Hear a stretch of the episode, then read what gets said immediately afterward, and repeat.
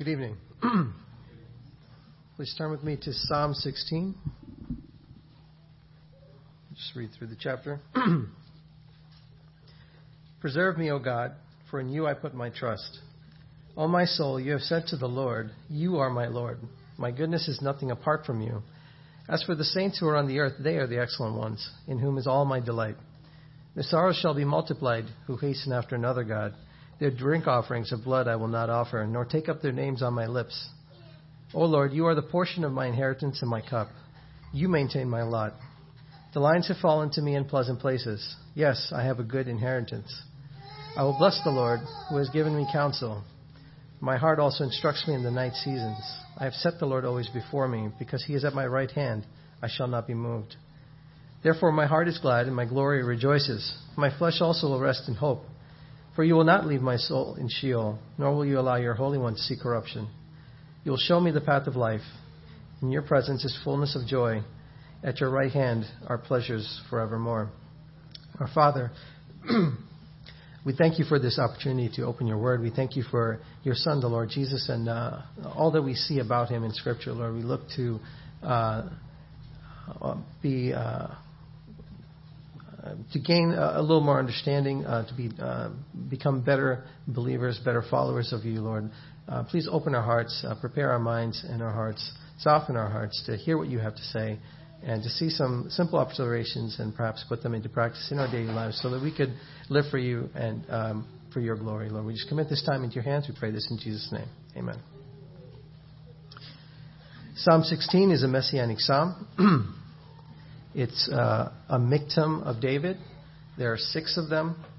Uh, five of them are grouped together, 56 through 60, and they have a general idea of some sort of um, problem that David is encountering, a, a, people group or some kind of oppression, and then usually there's a verse in there that gives some kind of strength. Lord, you are my steadfast hope, or something like that. So does this one, but this one is different. This one stands alone. So it's been given the title in the book itself as the Golden Psalm. Spurgeon calls it the Psalm of the Precious Secret. Why? Because it speaks of the Savior and the Savior's resurrection. So it's set apart. Uh, if you want to, I'm sure there's other different ways to break it down. I just divided it into four sections uh, that made sense to me. Uh, the first two verses uh, talk of the Savior's trust in his God. Verses 3 through 4, we have a comparison and a contrast, if you want to say that between the sheep and the goat, uh, goats. You have the excellent ones compared to those who hasten after other gods. Uh, verses 5 through 6, we have the Savior's inheritance. He speaks of his inheritance and what's to come. And then 7 through 11, I kind of put together, and it, to me, it just spoke of the rejoicing Savior. We hear him rejoicing over what's to come and his inheritance. So we begin verse 1. Preserve me, O God, for in you I put my trust. Preserve me. When you consider who's talking here, and we know that it's the Savior talking in, in Acts 2, they refer back to this verse, and we don't need to try to interpret it or to figure out what he's saying here. Here in verse 25, uh, we read, For David says concerning him, Who is him? Christ. I foresaw the Lord always before my face. He is at my right hand that I might not be shaken. And ver- all the way through verse 28, he's quoting directly from Psalm 16. We know he's speaking of Christ. This is Christ. Interesting to see the Savior saying, Preserve me. This is God incarnate. Why does he ask for help? Uh, but then he also, in the New Testament, we read that he says, Please, uh, I do not want to take part of this cup. He, he felt this fear. As a human in the flesh, he understood what it was to go through fear, to fear for his life. We can relate to him. That, that should give us uh, that much more of a consideration for who he was. We can relate to him because he can relate to us. He understands our fears. So when he says, lay your burdens on me, he's not talking to someone as someone who doesn't understand what we need. Um, for example, I, I, love this portion, uh, the way it's described in Mark, Mark chapter 6. I think it goes along with this. We see Jesus praying on the mountain and the disciples rowing across the sea. It's in the middle of the night. And uh, if, you, if you look there, verse 47, says, Now when the evening came, the boat was in the middle of the sea, and he was alone on the land. The disciples are in the middle of the Sea of Galilee. I think the rough estimate is about two, three miles out. And he's on the mountain, and it's dark. What is our Savior doing? He's praying. Verse 46 And he had sent them away, the multitudes, and he departed to the mountain to pray. We'll see over and over again, and we'll, we'll see a little further down uh, in this chapter 16, that the Savior is the perfect example for prayer. He's a perfect example for everything. But prayer is something he is exemplary at. He goes to pray, and I just found it uh, striking that in the dark, in the third watch of the night, one of the other portions gives a specific time, it's pitch black. He's on the mountain. You can't see anything on the sea. If you've ever been on the open sea, I've been on the open sea in the dark, and it is pitch black. You can't see anything. But he saw them. He saw them in the storm, and they're struggling. So we can take a lesson from there. We can see the turmoil this world is in. You want to call it the storms of life or whatever it is. Maybe we're each going through some kind of struggle, whatever that is. Know that even in the darkest times, the Lord sees us. Then you see the interchange between uh, him and Peter later, uh, where he's stepping out, going to God, but then he falls. Even in the dark, when we're, even as a believer, we could be uh, stepping through this world and in this crazy storm. We don't, I don't know what everyone's experiences are. We all have different issues and problems. But even in those trying times, we may stumble and fall. Peter sunk. Who are you reaching out to? Who is our trust? So the Lord here says, Preserve me, O God. Chapter 16. Come back to Psalms. Says, Preserve me, O God, for in you I put my trust. So again, an example for us. And then he goes on, O my soul, you have said to the Lord, You are my Lord. It's interesting that he says, Oh my soul. A lot of us, I know I have, growing up, I've done it so many times, it's easy to speak with my mouth. What does my heart say? The Lord Himself is saying, My soul, you have said to the Lord, You are my Lord. From His very core, He accepts His Lord and His God. Is that the same for me? Is that the same for you? How does He have that faith? Or how can we have that faith? What, when we look at him saying, Preserve me, it may just seem to the unbeliever, oh, here he is, just a man asking for help, calling out for help. But in time immemorial, in the Godhead, in the Trinity, the, the whole plan of salvation, all of time and history, was understood and known what would be. And we read in Isaiah 49, listen to these words Isaiah 49 7. Thus says the Lord, the Redeemer of Israel, their Holy One, to him whom man despises, to him whom the nation abhors, to the servant of the rulers, kings shall see and rise and arise. Princes also shall worship because of the Lord who is faithful, the Holy One of Israel, and he has chosen you. Thus says the Lord, in an acceptable time, I have heard you. That's key. I, the Lord, have heard you, my Holy One. And in the day of salvation, I have helped you. I will preserve you and give you as a covenant to the people to restore the earth. He knew before we were, anything was created, in the infinite mind of God that sees no time boundary, this was our plan. The Lord would preserve me. He had the promise from the Lord Himself, as a son, I will be preserved. Yet He says, Preserve me, O Lord. Interesting. But it just shows his commitment to obey the Lord and to observe not the difference, but the different position or title of Father and Son, God and Lord. And he obeyed. Perfect obedience. It's an example to us. Perfect obedience. And to trust in who? Not just with words, but with our hearts, with our hearts, our very hearts. So what does my heart say? Is it just a confession of my mouth or is it is it me? Who is my sovereign? Is it the Lord? I had to ask myself that. Maybe you're asking, maybe you have asked yourself the same thing. And it's a good point to reflect on.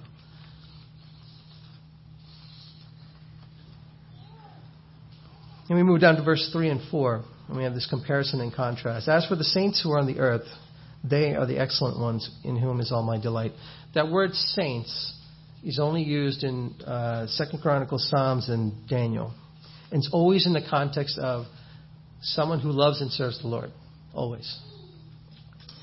Uh, as for the saints who are on the earth, they are the excellent ones in whom is all my delight.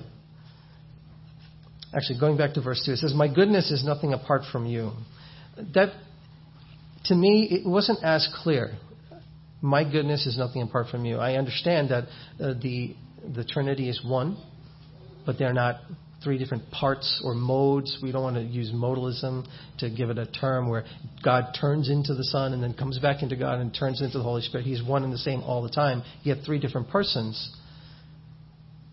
What, does that mean? My goodness is nothing apart from you. I, I found the, the King James to be a little clearer. And it reads like this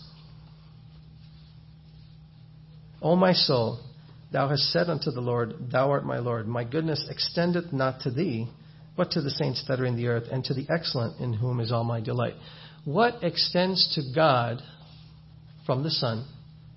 What doesn't extend to God from the Son that does extend to the saints? I would submit that's only the goodness of his salvation. It has to be.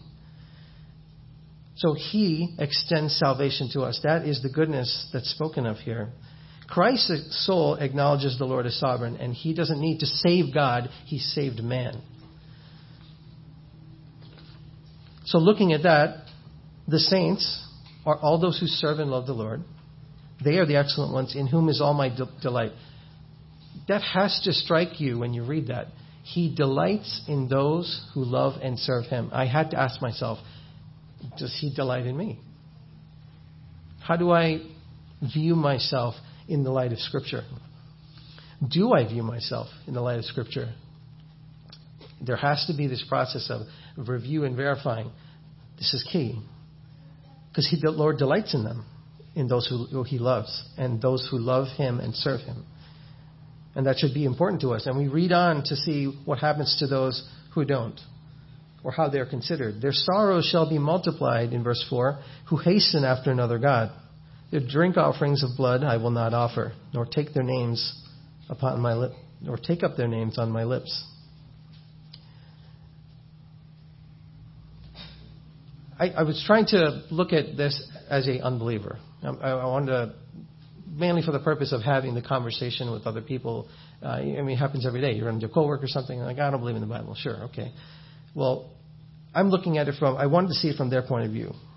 And the question popped into my head if this is a picture of the Savior in Psalm 16, that doesn't sound like a very nice person. I'm not going to take their names up on my lips. What happened to the Christ on the cross who, as they crucified him, cried out to the Lord, saying, Forgive them? Contrast, right?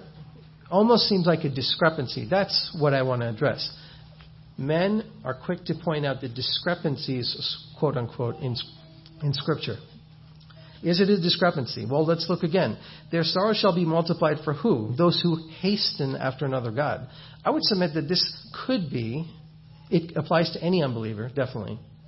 But in the context, who hasten after another God. Who was their original God? It could be talking about someone who was coming to the Lord, with the Lord, possibly. But they're now running away. That's the key point. They are not just turning, they're not just looking, they are running.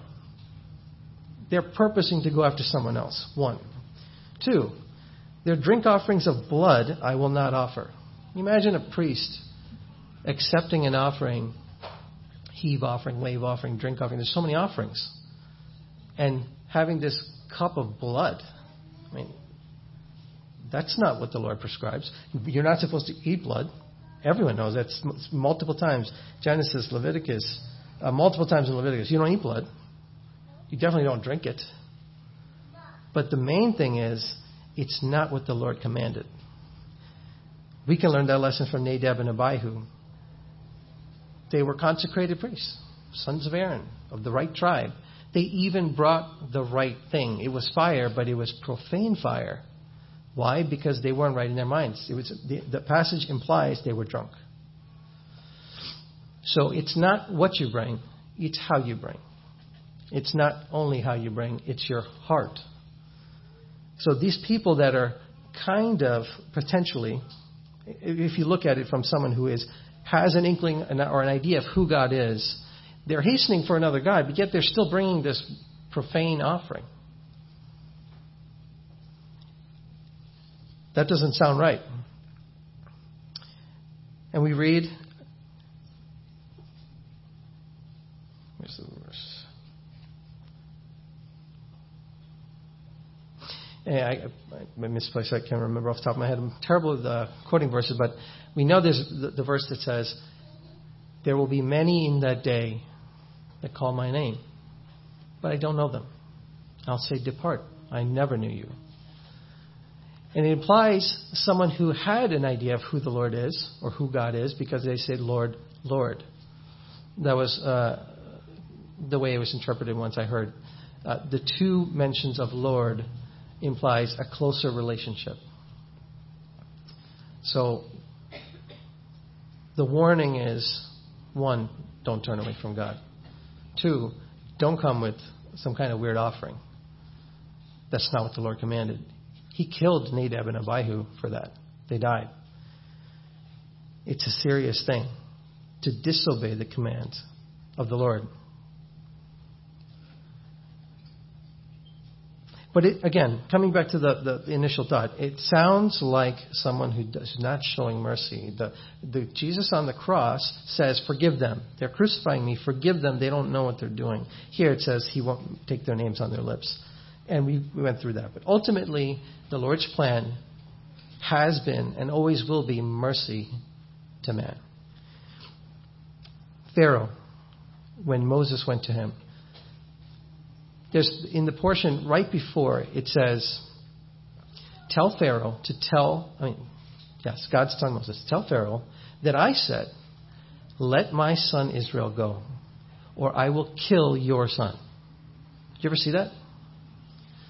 First time I read that, I, would never seen that before. Like, wow, God said he was going to kill Pharaoh's son. Never saw that. It sounds kind of harsh. It sounds dreadful, actually. Why would you want to kill his firstborn son? Pharaoh had killed thousands of babies already. He could have just crushed him like that. And he put his people in slavery. If anyone deserved death, it was Pharaoh right then and there. But that's not what we see. We don't see an instant punishment. He sends a messenger to tell him, let my people go, or bear the punishment. And we don't hear those words again, I will kill your son. It's only mentioned right before. But we don't see in the passage Moses saying it to Pharaoh. Can, it's only implied that he did. And then we see these ten plagues. I looked it up really quick. I didn't get to fully verify each name, but each plague is associated with a god of ancient Egypt. So he, every plague, showed and proved that God was the true God, and that Pharaoh, who is the physical embodiment of the spiritual sun god, the god of life, Ra, the god of the sun, life, and I think the Nile as well. God after God topples like bowling pins. And we get to their God of gods, and he can't bring his son back to life. His power is ruined, it's crushed. It's proven now that this is the true God. That is not a story of a harsh, judgmental Old Testament God, which I've heard a few times now in the last few weeks. That's a story of mercy. Ten chances? Really? We don't give chances to anybody today. You cut me off, I honk. Oh, you took more tax out of me? I'm not going to pay you tax next year. You'll find some way. Somehow, you, it, it, seems to be in our nature. It's our corrupt nature. We want to get back at people. It comes out in our conversations, in our relationships, our friendships. We want to hurt people. This is not that same story. I mean, infinite God showing mercy, true mercy. Another great example. I, I, I really like this one because it could slip by. The Ten Commandments bring death. No man can keep them. It just proves that you're a sinner and that you're deserving of death. It proves it. Moses took the Ten Commandments and he put them into the Ark of the Covenant. The Ark of the Covenant had a lid, and that was placed into the tabernacle, and the glory of God would rest on top of that lid. That lid had a name. Does anyone know what the name is? Anybody younger than 20? The lid of the ark? The mercy seat. I had never seen this either. But when I first noticed this, it just literally blew my mind. And there's not much mind to blow. So, I mean, think about that. The law is in this box, and above the law, where the, the presence of God, excuse me, the presence of God sits, is called the mercy seat. The law that brings death to man is placed positionally below mercy.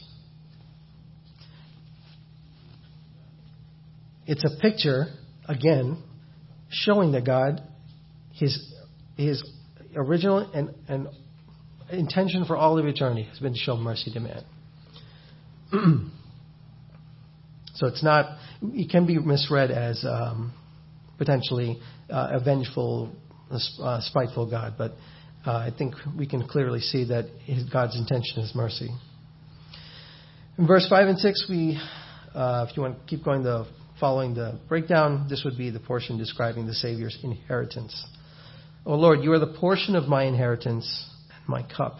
You maintain my lot. The lines have fallen to me in pleasant places. Yes, I have a good inheritance.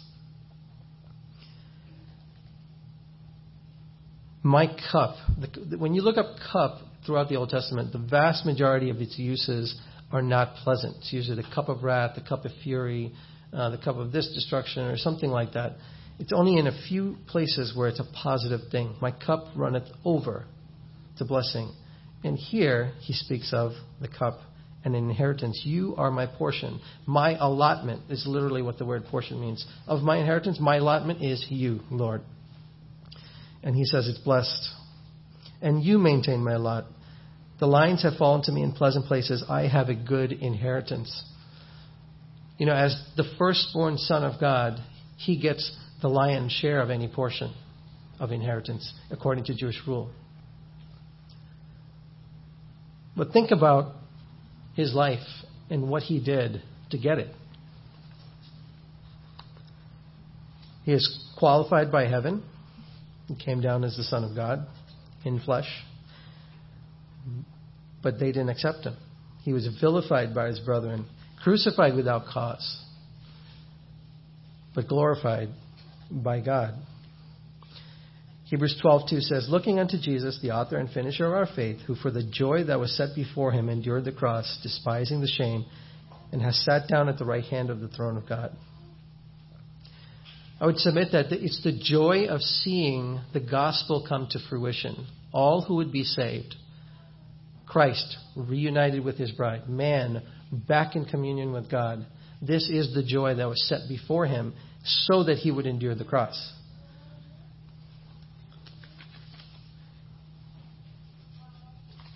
Verse. I gave my, as Isaiah 56 through 7, I gave my back to those who strike, my cheeks to those who pull out the beard. I hid not my face from disgrace and spitting. But the Lord God helps me, and therefore I have not been disgraced. Therefore I have set my face like a flint, and I know that I shall not be put to shame. He suffered like no one suffered, and he did it for you and me. And he considers, excuse me, he considers his inheritance good. I had to ask myself the same. Regardless of whatever suffering, consequence, issues in my life situations going on, can I say the same?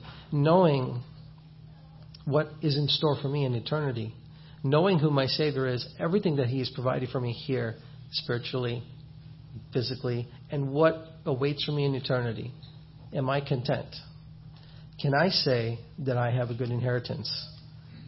It's definitely something to consider. I think the vast majority of people take that very flippantly we tend to put it aside. We wake up every day and we live our lives like nothing's, nothing's different. When we have eternity in store for us, We should appreciate that.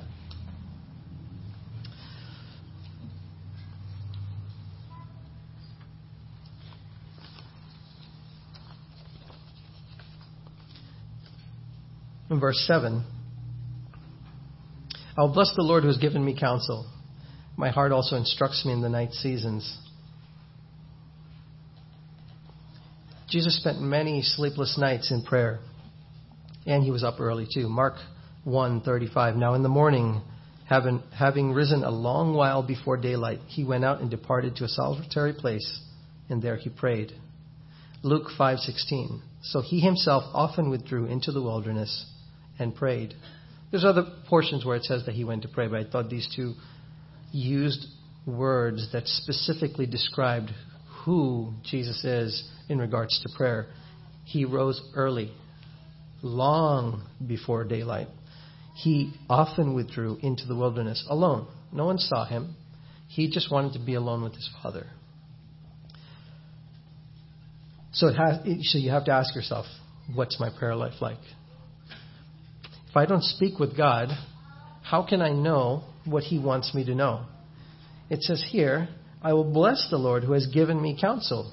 If we don't speak with the Lord, if we don't read His Word, how do you get counsel? Where, where, what source are you going to for understanding wisdom for the things that we deal with on a day to day basis? Family, crisis.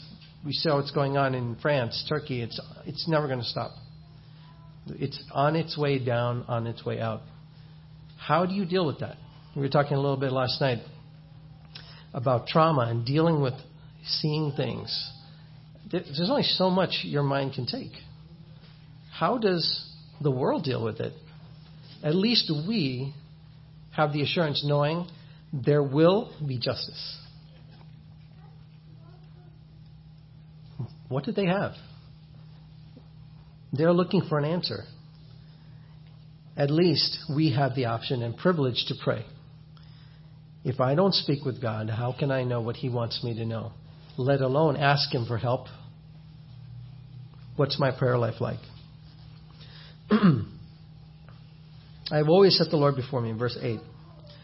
I've always set the Lord before me. Because He is at my right hand, I shall not be moved. That's the ideal, isn't it? I've always set the Lord before me. I don't think there's anyone who can say that except Christ. Um, the example is to be like that, and we fail often. Excuse me. Therefore, verse 9, my heart is glad, and my glory rejoices. My flesh also will rest in hope, for you will not leave my soul in Sheol, nor will you allow your Holy One to see corruption. You will show me the path of life. In your presence is fullness of joy. At your right hand are pleasures forevermore.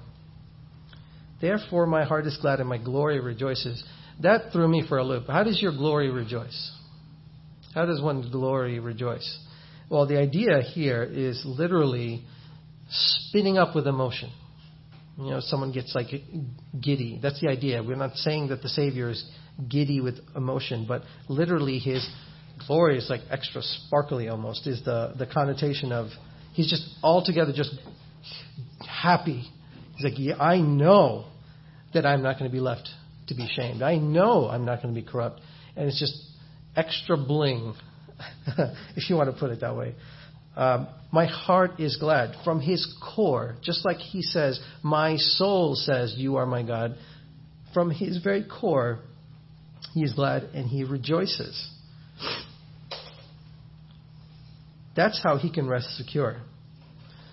Again, from infinity of time beyond, in the, in the, the vastness of the mind of God, which we can one day maybe get to understand, he knew, they knew together that his body would not be corrupted and that he would redeem man back to God.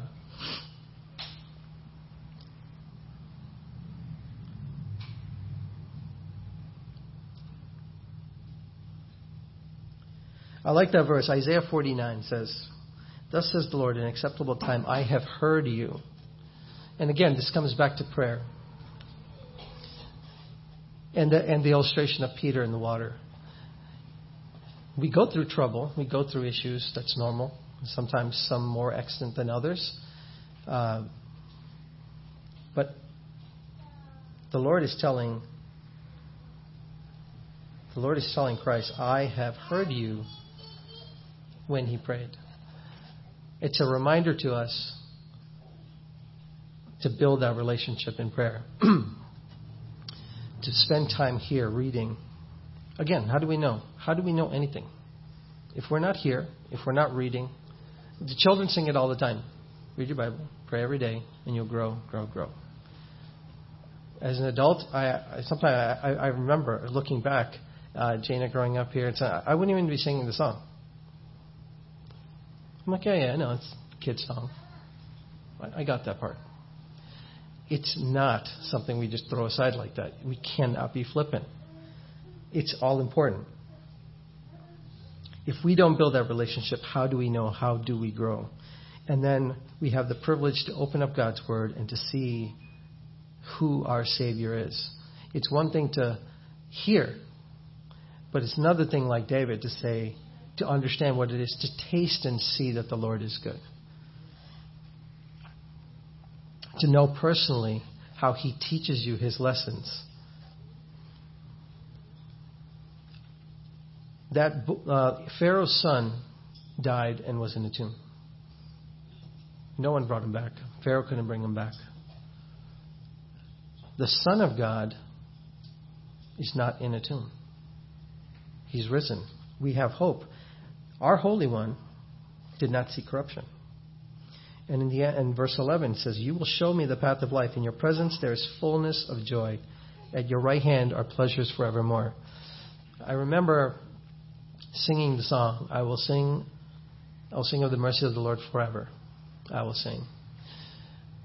And that's a song we sang all the time in my church growing up um, as a little kid. I don't think it's ever really hit me till I was older. There will be a time coming. That's what we're looking forward to, right? When that will be true. We're looking forward to the day when we can be in His presence, where there's fullness of joy, as it says in verse 11, and we will sing of His mercies forever. We discussed that a little bit on, on Wednesday night we'll be able to talk on and on of the mercy that He's shown us, how important that is. And at your right hand are pleasures forevermore. Psalm 17, just to close, at the end, verse 15, I thought was a very fitting line that David wrote. I shall be satisfied when I awake in your likeness. Is that your hope? Is that my hope? Regardless of all that's going on in the world, that one day we'll awaken his likeness and true joy and pleasures forevermore will begin with him. Is that our hope? I hope so. I know for myself, uh, I look forward to it. I have children that I want to raise uh, that would also come to know that hope. And it would be a sad thing that if you were sitting here today and you didn't know the Lord, to walk away, not fully understand that, maybe dismiss it, and then the Lord returns. And now you're in eternity, perhaps if you had passed away, or when the Lord returns, if you had passed away and you're in eternity without Him, you're lost forever. There is no choice. Today is the day. It's something to consider. Pictures of the Savior in the Old Testament before he lived in perfect harmony with the record of who he was in the New Testament. I hope that has been encouragement to you, and we'll close in prayer. Father, we thank you for this, uh, again, the opportunity to look into your word. We thank you for your spirit which guides us. Just pray that uh, you would uh, use these words from your scripture to encourage us to live for you, uh, to understand truly who you are, to have answers uh, for the hope that's within us when the world asks. And they do ask. And they ask hard questions that we can't always answer with our knowledge. But we know that you will give us, through your Spirit, the words to say. Uh, help us to be encouraging and not uh, condescending. Help us to be um, uplifting and uh, different from a world that's almost settling in its misery um, accepting that there is no hope when there is. And we thank you that we have that hope in us, and we thank you that your Son came to die for us, Lord. Uh, we just commit this time into your hands. We pray for everyone here and those who couldn't make it, Lord. We just uh, commit all of us into your hands. We pray that uh, in your will that we'd be able to return and meet together to remember you in the following week. I pray this all in the name of Jesus Christ, your Son. Amen.